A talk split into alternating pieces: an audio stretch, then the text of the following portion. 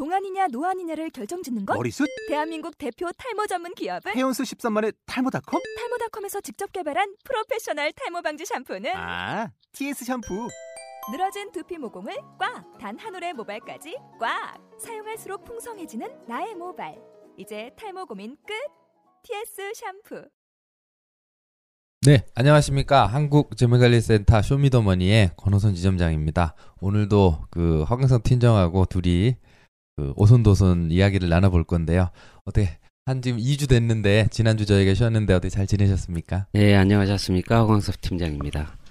예, 2주 동안 뭐 많은 일들이 좀 있어 가지고 어 스케줄이 좀 안 나와서 저번 주 한 주를 쉬었습니다. 네.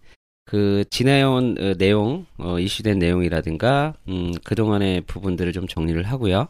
음, 어, 오늘은 또 현실적인 부분에 접근을 좀 하려고 노력을 하겠습니다. 그리고 전 지난 방송이죠 전주가 아니라 그이 일부 그러니까 이 저희 쇼미더머니 일부 때 제가 이제 경제 어, 시황 분석 및 어, 투자 관련 부분을 3부로서 진행을 했었는데 그게 중간에 좀 희석이 돼서 유야무야 됐는데 그 부분을 좀 부활하는 거를 이번 시간부터 어, 하겠습니다. 네, 그럼 권 지점님께서 어, 그동안에 발생했던 부분에 대해서 좀 개요적으로 좀 설명을 해주시고요. 그거에 대해서 오손도손 그렇지만 임팩트 있게 한번 얘기를 나눠보시죠. 아, 예. 아, 2주 동안 뭐 상당한 일은 없었고요. 1월 달에 밀린 상담하느라고 저희들 스케줄이 안 나와가지고 못했죠. 그 이번 달은 이제 다다음 주에 또 민족 최대의 명절인 민속의 날인가요? 구정인가요? 이제 저는 구정이죠, 구정이란 단어를 많이 썼는데 어, 민족 최대의 명절을 근데 설로 봅니까? 추석으로 봅니까? 아니 구정이겠죠. 예. 구정이죠. 추석보다. 예. 근데 단어가 예. 구정인지 예전에 민속의 날이라고도 한 걸 기억나는데 예. 아니 그러니까 구정은요. 어, 일제 시대 때 쉽게 얘기해 가지고 그 단어인데. 예, 한자에 그냥 저거죠. 근데 저희 때는 또 어릴 때 항상 구정 구정은 음, 그랬잖아요. 네. 신정 구정. 그렇죠. 저는 지금도 하는데 아, 저희 저도- 집이 신정을 예. 세는 바람에요. 예, 그런 얘기를 하긴 합니다. 예. 이제 뭐 요번 달 또 많이 바쁘겠 바쁘겠네요. 다음 주 지나면 또, 하, 또 휴가 갔다 오고 그러시면 또 월말 되고 2월은 또 짧으시고 네. 또 바쁘게 또 지나갈 것 같습니다. 하지만 또 바쁜 와중에도 바쁘게 바쁜 바쁜 상품들이 많이 나왔죠. 자, 요번 주 한번 얘기 말씀드릴 게 정말 정부에서 바쁘게 만든 건지 하긴 작년에 하긴 했었죠. 근데 조건이 굉장히 까다로웠는데 요번에 나온 게 공유형 모기지론이라고 그러죠. 수익 공유형. 수익을 정부와 공유를 해서 대출을 해준다는데 조건이 아주 1% 이자라는 아주 메리트가 있는 대출 조건이 나왔죠. 네. 작년까지만 해도 이게 아마 제 기억에는 신혼부부나 네. 결혼해서 뭐 신혼부부 조건도 1년인가 3년 정도 되는 거고 그리고 나서 뭐 소득 제한도 있고 지역 제한도 있고 굉장히 많았었는데 이번에 대폭적으로 이걸 풀었더라고요. 그 기사화도 많이 됐고 호티냐도 좀 기사 많이 보셨죠? 예, 그러니까 작년에 제가 주변인 중에 그거를 활용하신 분이 있어서 같이 제가 도움을 드린 적이 있어요. 그게 뭐 명칭은 내생의 뭐 디딤돌 대출인가 해서 어 국토부에서 이제 지원하에 어, 저금리로 어 대출을 해주는 형태였죠. 음, 그걸 통해서 어 주택을 그러니까 전세가 오르니 에, 그 정도 가격에 정부에서 저율로 보전해 줄 테니 집을 사자고 어 여기저기 얘기를 했는데 여기저기 안 퍼졌나 봐요. 그래서 제가 그 은행 관계자들한테 물어봤는데 실제적으로 그걸 이용한 사람들이 별로 없다고 하더라고요. 그냥 한시적으로 음. 팔았고 자금을 딱 정해 갖고 대출을 했었어요. 근데 빨 죄송합니다. 빨리 팔리긴 했는데 그 조건이 많은 사람 몇 명이 되겠어요. 네, 맞습니다. 그리고 금액도 음, 굉장히 집 담보 비율도 별로 안 좋았고 금액도 낮았고 근데 이번에는 9억이잖아요. 그렇죠. 그 공유형 모기지론 좀 제가 아는 것까지 말씀을 드려보면 1% 1%대로 되고 국토부에서 하는 게 있고 은행에서 하는 게 있고 시가에 9억까지 가능하시고 그 소득 제한 합산 6천만 원을 폐지하고 연봉이 2억 3억 되셔도 받을 수가 있고 또한 70%까지 대출이 가능하고 지역도 요번에 제한이 빠졌죠. 네. 이러면 뭐 거의 맘만 드시면 아무나 대출을 받을 수 있는 건데 제가 정리를 그 비교를 지금 지점장님이 말씀을 하시면 도대체 어느 정도까지 지금 바뀌신지 모르니까 전액 부분을 제가 간략하게 좀 정리를 해드릴게요.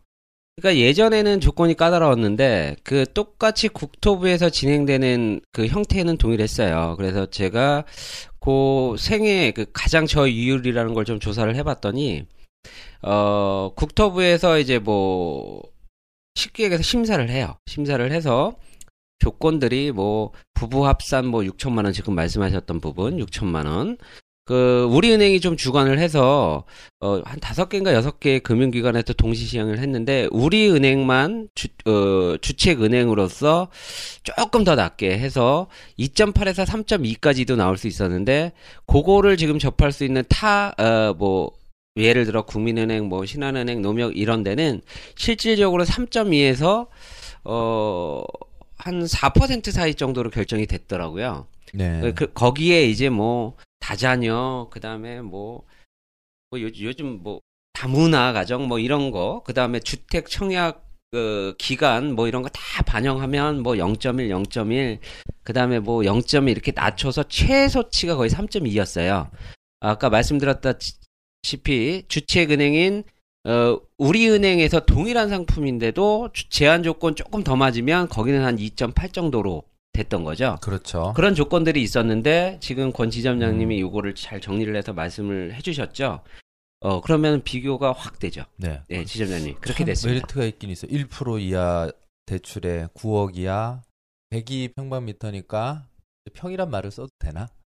아직 써도 되겠죠? 뭐 저희는 뭐 네, 그러니까 32평짜리 아파트 서울에 있는 거든 경기도에 있는 거든 다 되고 소득 제한도 없고 아, 1% 대출이라면 전월세 사시는 분들은 굉장히 관심이 많지 않을까요? 그리고 네. 요번에 나온 거는 이번에 이번에 나온 거는 기존의 대, 주택을 가지고 계셔서 대출을 받으신 분들이 대안 대출이 된다는 거 아니에요. 어 그런가요? 그 판다는 음. 조건 하에 새로운 집을 들어가면 음 그게 또 이 대출이 일어나니까 예전에 뭐 생애 최초에 갖고 단 한 번만 한다는 건데 이건 그건 아니고 그냥 아무나 그렇죠. 모든 제한이 없으니까 너무 좋아요. 그러면 참 좋은 상품이죠. 요즘 요즘 같이 이렇게 집값이 비싸고 소득도 줄었는데 살기 힘든 때 이런 대출이 나왔는데 그럼 과연 우리 청취자님들은 이런 대출을 어떻게 이용하면 좋을까요? 어 어쨌든 지금 왜 우리나라에서 지금 이런 것을 진행을 하는지도 지금 점검해야 될 아, 부분이에요. 그러면 음. 어떻게 이용하나 보다. 음. 이용하는 거는 뭐 정해져 있는 거니까. 그러면 왜 이런 대출이 나왔나? 그거에 대해서 음. 한번 생각해 봐야 될 것 같아요. 그렇죠. 어 제가 어, 투자 부분에 있어서 제가 이, 이 방송을 처음 시작할 때도 지금 얘기를 하는 부분하고 다 연관이 되네요. 저희가 첫 시간에 어 모두에 얘기했던 게 부동산 부분이었죠. 그렇죠. 네, 저희가 재무 네. 설계를 해드리니까 가장 큰 포지션이고 그리고 또 우리나라에선 주거 안정이라는 게 너무 중요하니까요. 그렇죠. 그게 저희가 11월 말인가 12월 초에 얘기했는데 지금 2월 딱 접어들어서 그거에 연계되고 저희가 지난주나 어 그다음에 한 한 달여 동안 주로 지금 얘기가 되었던 금리 부분 또 세금 부분 그 다음에 우리나라의 경제 상황의 부양 부분 이런 부분들을 계속 얘기를 했는데 그거의 귀결체로 지금 나온 거라고 보시면 돼요. 어 지금 청취자분들 특히나 저희 방송을 듣는 건 아무래도 경제 쪽에 관심이 있으신 분들이겠지만 어 2000년 초반에 어 금융위기가 한 번 왔어요. 2000년대에 두 번 왔었는데 어, 2000년 초반에 나온 게 미국의 모기지론 사태예요. 근데 저희가 지금 언급하는 게 그런 모기지입니다.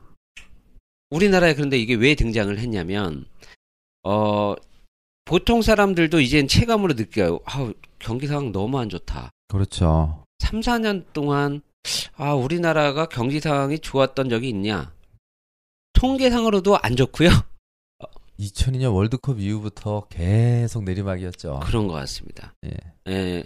그러고 난 다음에 어, 한 지금 정권이 예, 시작되기 전 정권, 음, MB 정권에서부터 경기 부양에 대한 노력은 굉장히 많이 했고요. 아, 많이 했죠. 뭐 음. 4대강 높아 제끼고 여러 가지들 많이 하셨죠. 네. 그 과정 속에서 어, 지금 잘 생각해 보시면 음, 경기 부양책에 이제 연동됐던 부분이 2000년 초반 그다음 1900년대 말 IMF 때 한 번 위기를 겪었지만 부동산 관련된 부분하고 이걸 뗄래 뗄 수가 없었던 거죠. 그래서 그때 뭐, 어, 하우스 푸어, 그 다음에 렌트 푸어, 이게 2000년대 등장된 용어 아닙니까? 많이 나왔죠. 네. 그 부분하고 이거랑 연관이 된 거죠. 쉽게 얘기해서 부동산에 대한 가격 부분이 어 2000년대를 살아왔던 우리나라의 경제 주체인 개인들 경제 어, 활동 주체의 개인 부분에 있어서 부동산 부분을 뗄래 뗄 수가 없는 부분이 생긴 거죠. 그러니까 주택 가격 하락 부분을 어, 대출을 받은 하우스 푸어라든가 어, 그 다음에 지금, 어, 기존에 이제 분양하거나 개발돼 왔던 부동산 시장 내에 어떤 활력이라든가, 어, 요 부분들을 이제 정부에서 해야 되는데, 3년 전부터 진행됐던 가시적인 부동산 대책들이 실효를 못 거뒀다는 거죠. 예, 그래서 참- 저는 이 예. 부분을 첫 번째는 경기 부양을 위한 어, 자금을 풀기 위한 그 저금리의 대출을 유도하는 데 실패를 해서 정부가 그와 연계해서 부동산 관련 부분을 살리는 부분에서도 성과가 없자 이거를 정말 이게 위험할지도 모르지만 음, 위험성도 좀 있는 것 그쵸. 같아요. 이 카드를 지금 낼 수밖에 없는 상황에 왔다. 이렇게 좀 보이, 보여집니다. 결론적으로 말씀드리면, 어, 금리가 떨어지는 부분으로 통화 정책이 재정적인 부분에 있어서 연계를 시킬 수 있는 부분들이 이제 가시적인 부분들이 3, 4년 동안 아무것도 안 나왔다는 거죠. 그래서 정부 자금을 풀어서라도 지금까지 살리지 못한 부동산 시장을, 아, 진짜 뭐 작은 부실이라도 살려가지고 조금이라도 따뜻하게 만들어야겠다는 음, 극처방이 훈훈하게요. 아닌가 이런 생각이 좀 듭니다. 예, 저도 생각을 많이 해봤어요. 의- 진짜 너무나 저렴하고 조건은 좋죠. 위험성은 좀 이따가 마지막에 좀 말씀을 해드리고 그 저도 경기 침체가 돼서라고 생각을 해요. 그리고 작년부터 모든 부동산 제재를 다 풀었죠. 그러나 시장은 조용했죠. 뭐더 거, 거래가 없었고 우리나라도 정부 정책에 발표를 하면 부동산 시장은 반대로 움직이니까 그래도 그래도 안 돼서 정부에서는 극약 처방을 내- 내린 것 같긴 해요. 요거 좀 자세히 좀 설명을 해주세요. 이게 어떤 문제들도 생길 것 같아요. 문제라기보다도 자 정부에서 지금 금리가 계속 낮잖아요. 금리가 낮다는 거는 은행에서 저리로 대출을 해준다. 뭐 저희 개인들은 뭐 개인 대출 뭐 그런 거긴 하지만 기업 입장에서 보면은 어 죄송합니다. 요즘 황사가 심해서 음. 기업 쪽에서 금리가 낮으면은 그 금리 낮은 기업 자금을 가지고 새로운 신규 사업을 하고 돈을 돌리고 물건을 만들어서 근로자들이 또 돈을 사고 이렇게 경기 순환 사이클이 돌아야 되는데 금리가 낮고 그래도 기업체들이 돈을 갖다 쓰진 않고 되려 이익 난 거를 사내 유보하고 어 작년인가요? 사내 유보 많이 하면 세금을 과세하겠다고 그 정도로 돈을 안 갖다 쓰고 그러면 국민들은 점점 더 피폐해지고 하니까 이제는 부동 그동안은 부동산으로 경기 부양을 하려고는 하진 않았잖아요. 근데 이제는 부동산으로라도 경기를 부양을 하겠다. 뭐 명목상으로는 사회 초년생이나 우리 일반 사람들이 부동산이 너무 올랐다. 구매 가치를 넘어섰다. 뭐 연봉 5천만 원 받는 사람이 뭐 20년을 모아야 겨우 사겠다. 20년 모으면 이제 한갑인데요. 그런 정도 아우성을 해서 이런 거를 내놨다. 근데 또 저희들이 보기에는 음 이거를 또 정부에서 우리말로 뭐 좀 피보고 하는 거예요. 혈세를 이건 혈세 부분이 아마 들어갈 것 같아요. 나중에는 국민 세금이 그렇죠. 보존을 손실이 예, 났을 때 보전을 정부에서 보증하는 형태이기 때문에 그렇죠. 음. 일반적인 은행이나 네. 장기 상품 있는 보험회사들도 5년 10년 정도를 보긴 힘들죠. 예측을. 이건 지금 20년을 하겠다는 건데 이렇게 했다는 거는 정부에서도 예측이 된 것 같아요. 음, 경기 침체가 장기화 될 것 같고 그 다음에 부동산 거품이 꺼질 수도 있을 것 같다. 부동산 값이 떨어지고 그러면 지금 이 체력에 어, 기업체들 돈 갖다 쓰라도 안 갖다 쓰고 일반 분들 소비는 점점 줄어들고 있는데 부동산마저 가격이 떨어지면 안 된다. 그럼 부동산 활성화를 해야겠다. 그럼 뭐 대출해 갖고 돈 사게 해야죠. 이런 이면을 좀 알고 접근하시는 게 좋을 것 같아요. 그 저도 요즘 상담할 때는 이거 말씀 저 공, 공유형 모기지로 말씀드리면서 정부에서 이렇게 한다. 은행하고 같이 해서 하는 거 보증을 해주고 하는 거잖아요. 뭐 은행은 돈 안 되는데 할 리가 없고요. 뭐 지금 돈이 되게 보증을 해주니까 은행도 같이 뛰어드는 건데 그렇다면은 다분히 집값은 떨어진다고 보는 거잖아요.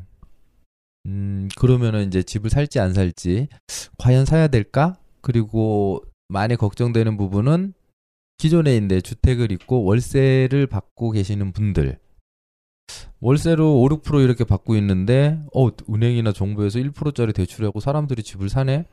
만약에 저라도 전세 있다 그러면 렌트 있다 그러면 어, 굳이 뭐 5, 6%짜리 렌트를 낼 필요가 없잖아요. 그냥 내가 대출 받아서 집을 사서 주거 한장하고 편하게 살면 된다. 이런 월세 시장도 렌트 시장도 좀 위축될 것 같기도 하고 고민이 많았는데도 발표한 거 보면 아마 좀 큰 수를 두지 않았나 생각이 많이 들어요. 지금 말씀을 지금 잘 해주셨는데 제가 걱정되는 부분들은 음 제가 금리 부분 뭐 어쨌든 제가 투자 전략 부분에서 일을 매일매일 하고 있기 때문에 그거에 준해서 좀 설명을 드릴게요. 지금 지점장님이 말씀하신 것처럼 결론적으로는 기존보다도 굉장히 완화된 조건으로 정부에서 자금을 줄 테니 쉽게 말해서 집 사라는 거죠? 네, 돈줄 네. 테니까 집 사라는 소리예요. 그렇죠. 그것도 테니까. 1%대인데 옛날에는 조건 되는 사람만 됐는데 네. 이제 조건이 거의 이 조건은 뭐 웬만한 사람은 다 사는 거 아닙니까? 산다면 주, 주는 거예요. 음. 이거는. 그러니까 지금 한 작년에 9 911인가 뭐, 그- 뭐 9월 달에도 굵직굵직한 부동산 대책 성과 없었죠. 아, 그러면 제가 작년에 어쨌든 간에 이 일을 하면서 어, 저도 이제 종합 설계를 하다 보니 아무리 투자 설계가 제가 본업이다 하지만 이런 질문들을 통해서 같이 해결책을 솔루션을 만들어 나가요. 그때 이제 등장했던 것들은 당연히 지금 우리나라 사람들의 대다수가 부동산에 대한 부분에서 자유로울 수가 없잖아요. 그래서 좀 체크를 많이 하고 그 부동산 전문가들하고 어 TF팀 구성해 가지고 솔루션을 만드는 작업들을 했을 때 보면 예전에 양도소득세 부분 있죠 취득 기간 그거 뭐 2가구에 그 그다음에 3가구 세금 더 음. 이거 폐지된 거 아세요 혹시? 그 제가 그래서 질문을 어, 듣고 체크를 좀 하고선 TF 어, 전문 팀들한테 좀 여러 가지 물어보고 했을 때 작년에 마지막 체크를 했을 때 과중 어, 과세에 대한 부분이 3가구도 해지가 됐어요. 결론적으로 얘기해서 돈 어, 많이 벌어가지고 예전 예전에 부동산 많이 뭐 아파트 세 채씩 갖고 있고 뭐 열 채씩 갖고 있고 막 이런 사람들 세금 많이 냈기 때문에 팔 때 문제가 생겼는데 이제 그것도 완화했어요. 거기에 연가, 연계돼 가지고 요번에 이 대출 부분은 기존에 있던 것도 팔고 어 판다는 전제 하에는 이 모- 정부에서 쓰는 모기지론을 쓸 수 있다는 거죠. 그렇죠. 그러니까 사고 팔고를 해야 돼요. 제가 예전에 얘기를 들어보니까 이 부동산 산업이 침체되면 그 연간 산업이 굉장히 많더라고요. 쉽게 얘기해서 부동산 중개업자들이 폐업 신청하고 많죠. 그 다음에 이삿짐 센터. 그 다음에 거기에 관련된 유, 그 관련 업종들이 굉장히 많았대요. 그래서 지금 한 4, 5년 동안 부동산 침체돼가지고 저희가 생각하기에는 부동산 중개업자들 있죠. 일명 말하는 부동산 이쪽만 타격이 있는 게 아니죠. 공인중개사분들, 공인중개사분들. 그것만 생각했는데 아니더라고요. 관련 업종들에도 타격이 너무 아유, 많이 돼서 어마어마하죠. 아, 부동산 시장은 많다고 큰 시장인데. 예. 예. 그래서 어쨌든 우리나라의 2, 30년의 자산을 쉽게 얘기해서 어 최대 자기 자산이라고 생각하면서 음. 우리나라의 2, 30년이 아니라 아마 우리나라의 현대사는 부동산을 취득하기 위한 가정이 아니었나 이런 경- 생각이 들 경제. 현대사, 음. 경제 현, 현대사. 그렇죠. 근데 지금 이제 허 팀장님 말씀하는 것처럼 이제는 좀 패러다임이 바꿔야 될 것 같아요. 부동산 갖고는 이제 더 이상 뭐 기존에는 이제 말들을 많이 하셨죠. 뭐 굳이 살 필요 있냐, 뭐가 있냐. 이제 현실로 되는 거죠. 이제 가늠한 분들 말, 많을 거예요. 굳이 살 필요가 있을까? 반대적으로 이렇게 생각하는 분도 많을 거고. 음, 이런 대출이 나왔다는 이런 이면들을 저희들이 조금 한번 고민을 해보고, 그러면 이제 왜 나왔는지를 알았으니까, 그 나왔으면 이게 이제 대출을 어떻게 이용해야 될까? 네. 어떻게 접근해야 될까? 그거에 대해서 한번 말씀해 보시죠. 저는 우선 이 1%의 금리에 대한 거에서 어, 좀 놀라긴 했으나 어, 어쨌든 이 대출금리든 뭐하든 저희가 계속 언급했던 기준금리랑 연동이 되잖아요. 그렇죠. 그, 부분, 네, 그 부분에 대해서 좀 설명을 드리자면 지금 전 세계가 아 진짜 이게 고정금리더라고요. 고정금리가 1.24% 25 음, 1.3% 정도 내외로 왔다 갔다 할 것 같은데 3월에 이제 출시되면 네, 그 고정금리를 네, 어떻게 예측하고 정부나 은행에서 네. 픽스를 하면 위- 리스크 굉장히 많을 텐데. 그렇죠. 이, 이 그거에 대해서 한번 좀 음, 요거 이거 언론에서도 좀 많이 나왔는데 제가 어쨌든 이 금리는 어쩔 수 없이 거시적인 관점에서 좀 분석이 들어가야 되니까 그거를 어렵지만 좀 설명을 드리겠습니다. 음. 그 2000년대 후반부터 시작돼서 경제 위기가 두 번 일어났어요. 2000년 초반에 한 번 일어나고요. 2000년 후반에 났습니다. 2000년 초반은 미국 중심으로 한 지금 우리가 지금 문제시되고 있는 부동산 관련 아, 미국 모기지론에 의해 가지고 미국의 그 은행들이 막 문을 닫는 파산을 하는 사태가 그쵸, 있었죠. 막 서브프라임 나와가지고 예. 그리고 이- 이- 어, 쭉 와서 좀 부양되는가 싶었더니 2009년에 또 또 한 번의 사태가 일어납니다. 남유럽 사태랑 뭐 예, 여기에 위기가 있으면서 또다시 세계 경제가 흔들리기 시작했습니다. 그러면 그게 연동이 되면서 지금 현재 상황은 어떠냐? 그럼 왜 기준금리 얘기하는데 이 얘기를 하느냐? 이게 정부에서 1%짜리의 고정금리를 냈는데도 불구하고 앞으로 이 장기간에 대한 부분이 지금 2009년 겪고 나서 지금 2015년이니까 6년이 흘렀는데 아 저는 미국이 무섭다는 생각을 요즘 들어 더 많이 하는데요. 미국만 경기 부양에 성공을 했어요. 그래서 지금 전 세계에서 쉽게 얘기해서 나라 경제가 좋은 건 미국밖에 없습니다. 뭐 전 세계가 미국만 있는 게 아니지만 어 그리고 난 다음에 이제 부각됐던 중국이 예, 이렇게 생각하시면 돼요. 지- 전 세계가 크지만 뭐 G2, G3 하잖아요. 네. G1은 미국이고 G2는 중국이죠. 아직까지 슈퍼갑은 미국이죠. 그렇죠. 그래가지고 거기에 밀리지 않으려고 유로존에서 지금 음, 음, 그런 유로화도 만들고 통합을 해가지고 운영하다가 지금 힘든 상황이에요. 대처를 하려다 진 예. 거죠. 그러면 2009년 그 위기 직, 직후만 해도 중국이 전 세계에서 차지하는 경제 규모가 한 6에서 8% 사이였어요. 근데 그게 성장을 해서 지금 17% 정도에 육박을 한 거예요. 그래서 지금 중국은 내부의 경제 조정을 하고 있는 거라고 보시면 돼요. 그리고 미국이 어 압도적으로 이제 뭐 저거 하지만 그 비율이 한 20%였는데 네. 중국이 거기에 준하게 올라온 거예요. 지금 말씀드렸다시피 전 세계에 대한 흐름을 그렇게 본다면 요 상황이 우리나라에 어떤 영향을 미치는지를 좀 생각해야 될 부분인데 어 뭐 이게 어렵다고 생각하시면은 뭐 안 들으셔도 상관없지만 결론적으로 이 네. 1%를 만든 게 이 상황에서 벌어졌다는 거죠.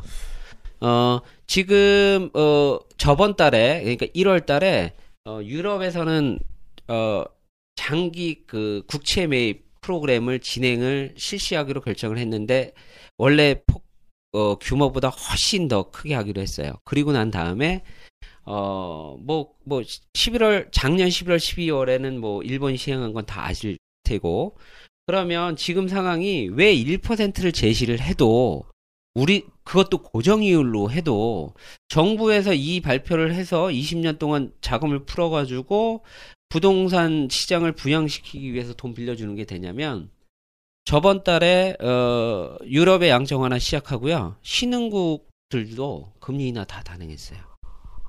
네, 금리 인하 다 단행을 했고, 음, 결국 거시적인 관점에서 우리나라도 금리 인하를 어, 낮추는 걸로 기조를 삼으면 앞으로 이제 경기 부양이라는 측면 쪽에서 이 저금리 기조가 장기화 될 거라고 감안을 하고 있다는 것이죠. 장기적으로 금리가 계속 이제 저금리로 갈 거다. 네. 그러면은 소위 말하는 대로 적금 금리는 올라갈 리가 전혀 없겠네요. 그 며칠 전에 적금 실질 금리 그 공중파에서 한번 발표를 했다고 저도 들었는데 아, 그게 몇 프로? 1점 이제 몇 프로 얘기하나요? 1.13가라고 하더라고요. 아, 조만간에 이제 0%대.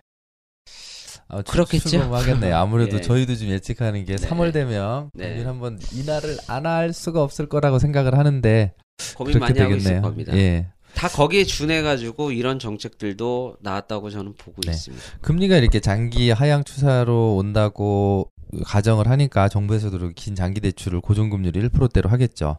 그러면 이제 공유형 모기지론으로 다시 돌아가서 이걸 어떻게 받아야 되냐. 근데 저는 그 생각을 많이 해요. 그 아까도 말씀드린 대로 이제 금융자산, 그러니까 자산 포지션, 자산 포트폴리오 패러다임이 부동산에서 금융자산으로 이제 우리나라도 이제는 뭐 기존에는 보통 저희 금융 컨설팅 하는 분들이 가서 아, 부동산 비율이 너무 많습니다. 금융자산으로 옮기세요 말을 했는데 이제는 말을 안 해도 될 것 같죠. 그렇죠. 이제 말안 네. 하고 뭐 스스로 스스로 자동적으로 시장 상황이 부동산에서 금융자산으로 많이 넘어오는 것 같은데 이런 걸 발맞춰서 일반 분들도 저 그 생각이에요. 대출을 받게 될 때 지금은 아직까지 아직까지는 부동산 비율이 뭐 내 자산의 80% 90%가 되더라도 안전하다고 생각하고 가신 거잖아요. 근데 이제는 이게 결코 안전하지 않다. 부동산과 금융자산의 비율을 적정히 맞추지 못한다면 좀 이따 이 저희가 공용 모기지론의 위험성에서도 말씀드릴 건데 포지션을 안 맞춰놓고 말 그대로 뭐 하우스포어가 될 일은 없겠죠. 저리로 고정금리로 가는데 하지만 그 뒤에 만기 때 돌아오는 그 무서움을 대처하려면은 대출을 이제 70%까지 하는데 아까도 저희도 이제 뉴스도 보고 신문도 보고 조금 봤는데 한 저도 한 40% 50% 이상을 받으면 나중에는 좀 무서움이 있으실 것 같아요. 그 대출 비율하고 금융자산과 부동산 비율을 적정히 이용- 이용하셔서 자신의 재무 상태를 파악하고 공용 모기지론을 접근하시는 게 맞으실 것 같아요. 단순히 1%라고 달려드시면은 좀 무서운 점이 있죠. 그러면 제가 어떻게 결론을 그냥 짚고 넘어가네요. 금리 얘기를 좀 길게 하셔가지고 저희도 좀 시간이 녹음실을 사용하는 시간이 있어서요. 그러면 모기지론을 받게 되면 위험성이라고 아까 말씀드렸잖아요. 그럼 위험성에 대해서도 저희가 한번 말씀을 해볼까요? 해볼까요? 뭐두 아, 가지가 음. 있겠죠. 집값이 오르는 경우하고 내리는 그렇죠. 경우. 그러니까 낮은 이율로 빌려주는 건 맞아요. 네. 그런데 이게 그 쉽게 해서 수익 공유형이라는 데 지금 맹점이 하나가 있죠. 저 집값 오르면 그렇죠. 국토부하고 나눠 음. 갖겠다. 네. 그리고 또 하나는 제가 이게 상담 때 항상 말씀드리지만 은행은 그 우- 우리를 유리하게 해주는 곳이라고 생각하시는 이제 관, 관념은 좀 버리셔야 돼요. 얘네들도 수익을 얻기 위한 구조에서 자기, 자기들이 유리하기 때문에 채택한 제도라고 보시면 돼요. 그렇죠. 은행도 사기업인데요. 그쵸. 이익 안 나면 절대 안 합니다. 결국 중간에 가격이 올라와가지고 집값이 올라가지고 어 그 수익 부분이 예를 들어서 뭐 70% 받았던 사람, 50% 받았던 집값이 오르면 거기에 수익 부분은 빌려준 데 비례해서 상응해서 오르겠죠. 대출 받은 금액이 올라간다는 그렇죠. 소리죠. 예. 2억을 받았는데 어 집값이 1억으로 올랐어. 40% 공유하겠으니까 어 음, 대출이 2억 4천으로 늘어났네. 네. 이게 되는 거죠. 그러니까 관심 있으신 분들은 아마 저번 주라든가 어, 그 이거 시행한다고 했을 때 많이 찾아보셨을 때 어, 이게 두 개로 구분되니까 그러니까 정부에서 20년, 30년 다 보증해 주는 게 있고요. 중간에 이제 그 금융기관에서 7년 후에 어, 공시율로 바뀌는 부분이 있어요. 요거 체크하셔야 돼요. 그리고 오르는 부분에 대해서 그렇죠. 또다시 은행에서는 대출의 형식을 통해서 어, 수익을 취할 겁니다. 그리고 올라서 그걸 상환하게 된다면 중도 상환 수수료라는 게 발생을 하는데 그 부분도 타 상품보다는 높게 책정이 된 걸로 지금, 네, 지금. 상품보다는 좀 과도하게 네. 많이 책정을 해서 중도 상환하기 힘들게 아마 돼 있을 것 같아요. 그렇죠. 제가 봐도 아마 은행에선 그렇게 조정을 하지 않을까 싶네요. 결국 20년, 30년 동안 내가 이 렌트 형식으로 저 이율로 요거를 보유를 한다고 하면 중간에 상승폭 만약에 상승했을 때 상승폭에 대한 그 상한 여력을 준비를 하셔야 하셔야 된다. 그러지 않으면 기존의 계획대로의 대출금이 연속적으로 계속 가지는 않는다. 그게 그렇죠. 가격이 오를 때 떨어질 때에 따라 상황이 다르지만 오르면 좋잖아요. 자기 자산 가치가 오르니까. 네. 하지만 부채도 이- 드러난다. 그렇, 그러나 이 안에는 어, 다른 어, 쉽게 해서 뭐 저희가 계약으로 말하면 면밀히 체크해야 할 독소 조항이 있다. 예. 어, 이- 거기에 대한 어, 부채 어, 비용도 증가할 가능성이 있다. 그런 걸 생각하기에는 조건이 너무 좋기 때문에 네. 청취자님들이 이걸 생각을 안 하실까봐 리스크를 말씀을 드리는 그렇죠. 거죠. 70% 후딱 받고 네, 나의 그쵸. 나, 의 채, 채무 상환 능력은 무시할 수 있는 그 오리에 빠질 수가 있다는 걸꼭 점검하세요. 뭐 4, 50만 원만 내도 2, 3억을 땡길 수 있다는 소리니까 그 정도야 뭐 어 그래? 어, 그 정도면 적금 하나 깨고 집을 사? 어 그럼 집값이 오르겠지? 하지만 대출도 오른다는 거 가만히 생각하시고요. 근데 집값이 오른다는 거는 오르진 않을 것 같아요. 이런 대출이 나왔다는 아까 초반에 말씀드린 왜 나왔을까요? 집값이 떨어지니까 나왔죠. 집을 안 사니까요. 거래를 안 하니까요. 사람들이 이제 집 안 사고 다른 뭐 소비도 안 하니까 집으로라도 우리나라 사람들 제일 좋아하는 집 사라고 하는 거잖아요. 근데 오르는 경우에 리스크는 대출이 늘어난다. 근데 뭐 7, 8년 뒤에 팔면 모르겠지만 팔고 뭐 어디 갈 데 있겠어요? 똑같은 집을 또 사야 되니까 네. 또 똑같은 사단이 일어나겠죠. 근데 서 팀장님도 그렇고 저도 그렇고 집값이 떨어진다고 가정을 하잖아요, 거의. 그렇죠. 오르는 데는 잘 찾아야죠. 예, 오르는 데는 그 잘 이제, 찾아야죠. 이제 좋은 곳 네. 이제 근데 좋은 그곳 좋은 곳은 비싸죠. 좋은 곳은 9억 이상이 되실 거고요. 네. 근데 9억 이하는 저희 저희 같이 이렇게 뭐 다달이 사는 그 서민들이 사는 곳인데 오르면은 좋긴 하지만 이제 내린다는 의견이 대부분 많은데 내리게 되면은 또 이런 리스크도 있겠죠. 네. 어쨌든 정부에서 이런 급약 극약 처방이라고 하죠. 여기까지 오는 데는 우리나라의 경제 상황이나 세계 경제 상황이 그리 녹록치 않다는 거를 네. 방증하는 사례라고 생각이 됩니다. 네. 이것도 이제 리스크라고 할 수도 있, 있나요?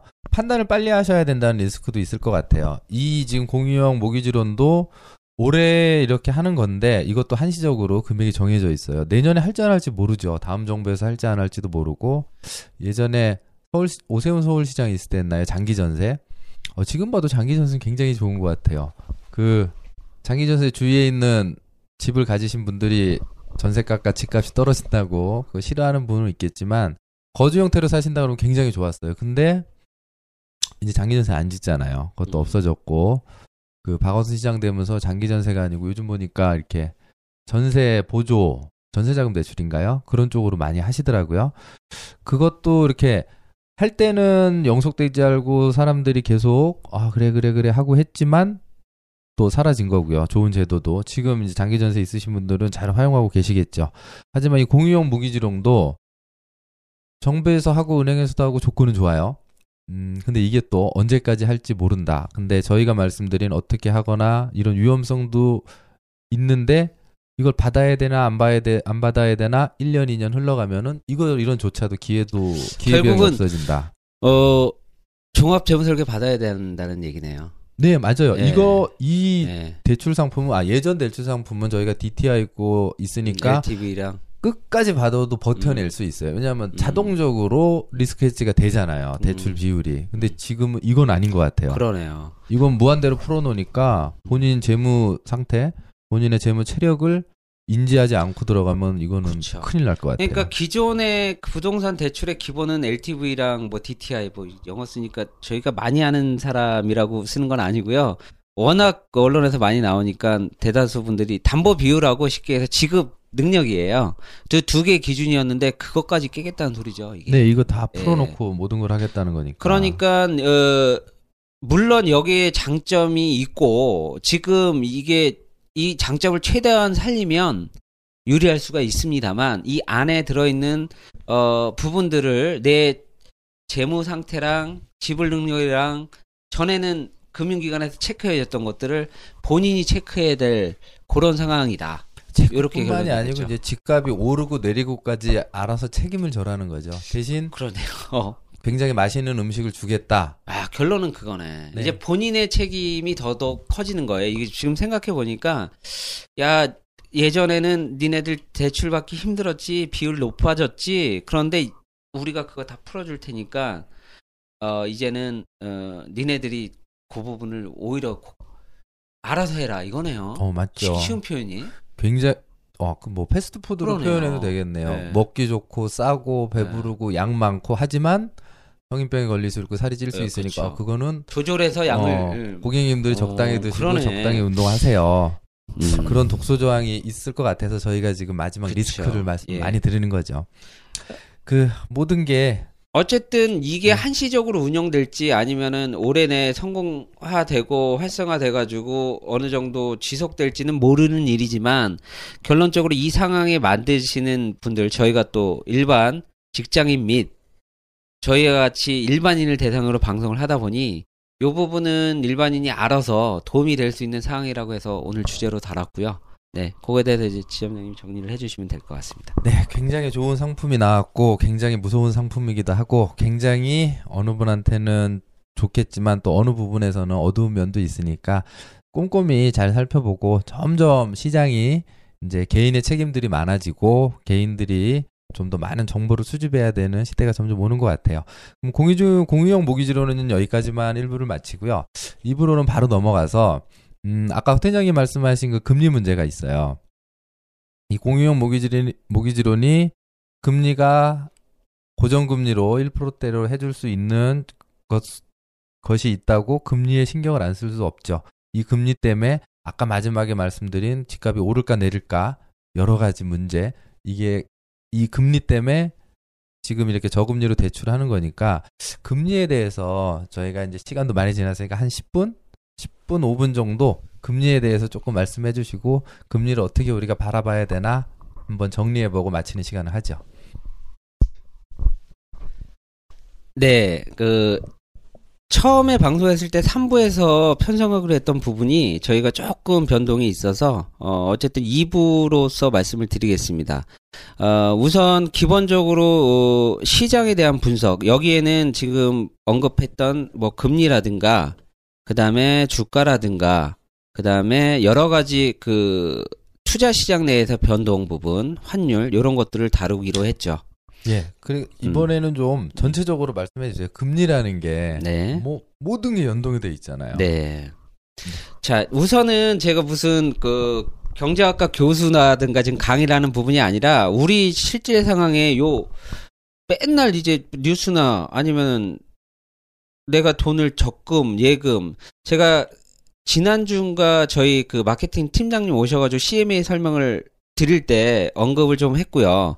일부에서 언급을 했는데 이 금리적인 부분은 경제학 교수가 아니라 실질적으로 우리 상황에서 면밀히 그 미처 아니 그러니까 분석해 가지고 어 대응해야 될 부분들이 생긴 거예요. 왜냐면 우리가 은행 금리랑 지금 부동산 대출 받는 부분 네네. 이게 실제 상황이다 보니까요. 어, 그렇죠. 그래서 제가 코- 죄송하지만 어, 경제학 교수라든가 어, 강의 부분은 아니지만 요거를 정리를 해드릴게요. 일부에서 거시적인 관점으로 봐야 된다. 첫 번째 시장 상황이 안 좋아지면 금리 부분이 어떻게 변동이 되냐? 어, 우선 정부는 어, 재정 정책하고 통화 정책을 어떻게 하느냐에 따라서 경기를 부양시키는 방법을 생각을 하죠. 그 지금 작금의 상태는 5년 동안에 우리나라의 주된 산업에 어, 그 다음에 대다수의 국민들이 보유하고 있는 자산 형태인 부동산에 문제가 생긴 거예요. 살 때도 대출 받아 가지고 어 쉽게 얘기해서 하우스 푸어 그다음에 뭐 렌트 푸어까지 등장해서 전세금 오를 때도 마찬가지고요. 결론적으로 금리는 우리의 그 부동산을 살 때 대출할 때도 어, 영향이 있고 우리가 지금 은행 가가지고 예적금 할 때도 영향이 있다고는 다 아실 거예요. 경기가 계속 하락을 지금 4, 5년씩 하고 있다. 그러면 경기 부양을 하려면 돈을 풀어야 되겠죠. 결론적으로 돈을 풀려면은 대출 이율을 낮춰야 되겠죠. 그렇죠. 대출 이율은 어, 연동이 뭐가 있겠습니까? 기준금리 그러니까 기준금리를 낮추는 거예요. 그래서 지금 저희가 이 얘기할 때마다 뭐 다음 달에 기준금리가 낮추냐 네네. 어쩌냐 얘기를 했죠. 아, 예. 예. 제가 일부에도 말씀드렸고 지금껏 말씀드렸지만 지금 장기적으로 전 글로벌 경제 침체예요. 어, 지난달에 신흥국들 뭐 터키라든가 뭐 어, 기존의 신흥국으로 분류됐던 뭐 러시아 이런 데 금리 인상했습니다. 음. 그리고 저번 달에 제가 좀 바쁘고 뭐 분석할 일도 많고 그랬다고 말씀드리면은 1월 달에 그렇게 그 저거 했던 2009년 이후에 미국은 성공시켰던 양적 완화에 의해서 네. 그래서 미국은 그래서 금리를 이제 경제가 살만하니까 네, 부양됐으니까 네. 금리를 올린다고 지금 들썩이고 있는 거예요. 근데 미국 저희들이 보기엔 엄포죠, 엄포. 그렇죠. 근데 나머지 국가들 있죠. 나머지 예. 국가는 다 지금 힘들어요. 예. 그래서 어 유럽 그 G3라고 하는 유로존에서 어 장기 국채 매입 프로그램이라는 걸 만들어서 채권을 매입해요. 채권을 매입해서 돈을 푸는 게 거기는 워낙 지금 유럽의 기준금리가 0.25였거든요. 이제 제로 금리로 가겠죠. 그러면 금리는 경제 상황이 안 좋을 때는 떨어진다. 네, 그렇게 아, 아셔야죠. 예, 그렇게 아셔야 되고 그 다음에 이게 지금 전 세계적으로 다 그런 지금 상황이다. 미국 빼고 그러다 보니 지난달에 신흥국뿐만 아니라 어, 유로존에서 양적 완화에 대한 그 음. 장기 매입 프로그램 규모도 더 확장시키기로 했고 그래서 유럽에 뭐 우리가 아는 뭐 돈 많은 스위스, 덴마크, 잘 사는 덴마크 이런 데도 금리 다 했, 했고요. 그 다음에 심지어 우리랑 비슷해요. 규모는 캐나다, 그 다음에 호주도 금리 인하했어요. 이 얘기는 뭐냐면 아까 우리가 부동산에 얘기했던 어 그럼 정부에서 1%로 고정이율 앞으로 떨어질 가능성이 높은 거죠. 전 세계적으로 지금 경기가 불황이고 침체기가 장기화되니 앞으로의 금리를 오를 수 있는 확률은 점점 떨어져서 요 요런 그어저 1%대 어 이런 장기 프로그램에 대출이 나와서 부동산 시장을 부양하겠다는 거죠. 어, 그래서 제가 말씀드릴 수 있는 부분을 이제 연계해서 말씀을 드리면, 제가 지난주에 이런 부분들에 대해서 좀 요청을 많이 받았어요. 이런 것좀좀 쉽게 설명해 줄 수 있느냐? 네. 그럼 어떻게 해 드릴까요? 했더니, 어, 이 방송을의 시간의 한계도 있고 해서, 어, 세미나라든가 이런 걸 개최를 하면, 이런 부분에 대해서 실질적으로 내가 예적금은 어떻게 생각을 하고 접근을 해야 되고, 그 다음에 이 금리로 연동되는 대출, 어, 그 다음에, 어, 지금까지 투자됐던 방식들은 어떻게 해야 되는지, 요런 부분에 대해서, 어, 그, 다, 어, 2월 달인데 2월 달 말쯤에는 이 원하신 분들을, 청취자 분들 중에서도 참 원하시면 댓글 이런 걸 좀 남겨주세요. 그, 저희고, 한국 재무관리센터의 공식 홈페이지를 통해서, 어, 저희가 굉장히 많은 분들이 지금 저희 회사에 방문하시면서 질문들을 하는데 그 부분에 대해서 어, 세미나를 개최하는 거를 지금 생각 중에 있고요. 어, 방법은 청취하시는 분들은 댓글 좀 남겨주시고요. 저희 회사 사이트에 들어오셔서 어, 신청을 해주시면 어, 어, 뭐 공식적으로 뭐 증권사 세미나실이라든가 어, 이 회의실을 통해서 많은 분들이 모이시면 해- 해드릴 거고 아니면 저희 회사에 어, 조그만 그 회의실에서, 어, 실질적인 도움을 드릴 수 있는 또 옹기종기 조금 오셔도, 어, 저희가 원하시는 분들에 한해 가지고, 어, 도움을 드릴 수 있는 세미나 및, 에, 강의, 뭐 이런 것들을 진행 예정이니까요. 어, 저희 방송을 들으시면서 도움이 좀 된다 하시는 분들은 주저하지 마시고 그런 방식으로 참여를 해주시는 것도 아마 이 뜬구름 잡기 식의 그 어떤, 어, 매체라든가 이거보다 실질적으로 바로바로 어떤 어, 부분들을 해야 될지를 저희가 좀 제시해 드리는 쪽으로 더 노력하기로 결정을 했습니다. 결국 세미나 개최할 생각이 있고요. 관심 있는 사람들은 어, 그런 방법을 통해서 음, 신청을 해주시면 저희가 그 부분을 좀 준비를 좀 해보겠습니다. 네, 세미나는 그 저희 한국재무관리센터 홈페이지나 아니면 팟캐스트 댓글 다는 게 가능하시니까요. 일로 댓글 달아주시면 음, 소- 소수이든 좀 인원이 많아지시면은 장소 섭외하는데 좀 시간이 걸리겠지만 여하튼 올려주시는 게 중요하니까 올려주시면 저희가 한번 세미나를 준비를 해보겠습니다. 네, 금리에 대해서는 방금 말씀하신 대로 여러 가지로 가타부타 말은 많지만 향후 금리가 인상될 조짐은 좀 없다. 힘들죠. 미국도 힘들 거라고 보여지는 지금 상황으로 벌어지고 네. 있어요. 그리고 일반 분들이 금리에 대해서 관심을 많이 가지셔야 되는데 저희가 방송 통해서 몇 번 말씀드리죠. 매주 둘째 주 목요일 10시 되면 한국은행장님이 망치를 들고 땅땅땅 치면 후레쉬가 터집니다. 그게 금리 발표입니다. 기준금리. 어, 다음 주 목요일이겠네요. 네. 그 유심히 한번 보시고요. 그 우선 금리에 대해서 간단히 말씀을 드리면 금리를 올린다 그러면 경기가 너무 과열돼서 시중에 있는 돈을 좀 빨아들여서 워버 시키겠다. 대출을 많이 못 받게 대출 금리를 올리겠다는 소리죠. 그리고 금리를 낮춘다는 거는 아 지금 우리나라 경기가 너무 안 좋구나.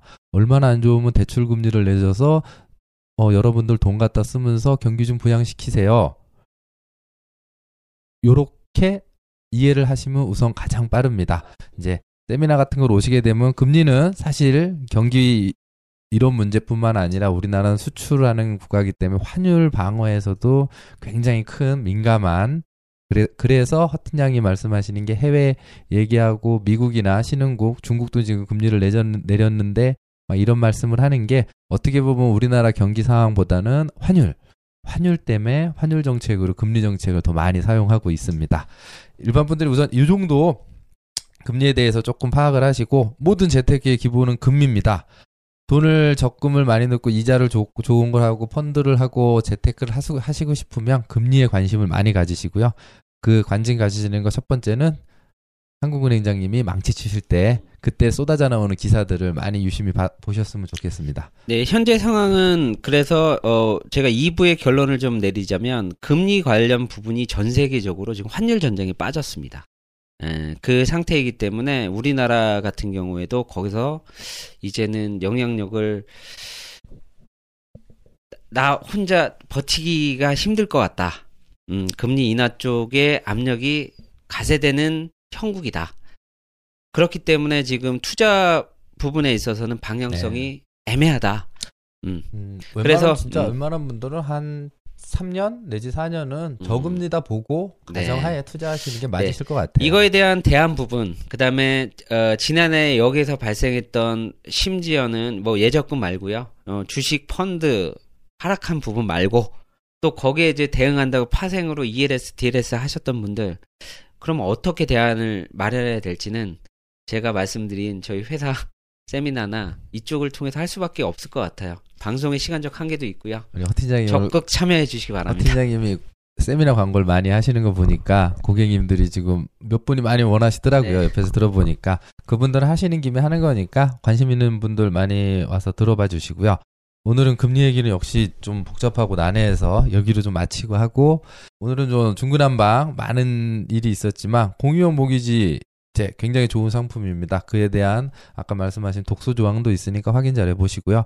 금리는 매 시간마다 저희들이 강조를 하죠. 예, 재테크의 모든 기본이자 출발은 금리시고요. 금리만 잘 읽으시면 부동산, 주식, 채권, 펀드 모두 다 성공하실 수 있으시니까 잘 관심을 가지시고요. 자, 이제 구정 전에 한번 또, 아, 구정. 아, 구정이라 그러면 좀 나이 들은 것 같아요. 여하튼, 그, 구정 전에 한 번 더 팟캐스트 예정이 있으신, 있으니까 한 번 또 녹음 한 번 더 하고요. 그때는 새로운 게스트 분과 한 번 다시 찾아뵙겠습니다. 오늘은 여기까지 하겠습니다. 네, 수고하셨습니다. 네, 수고하셨습니다.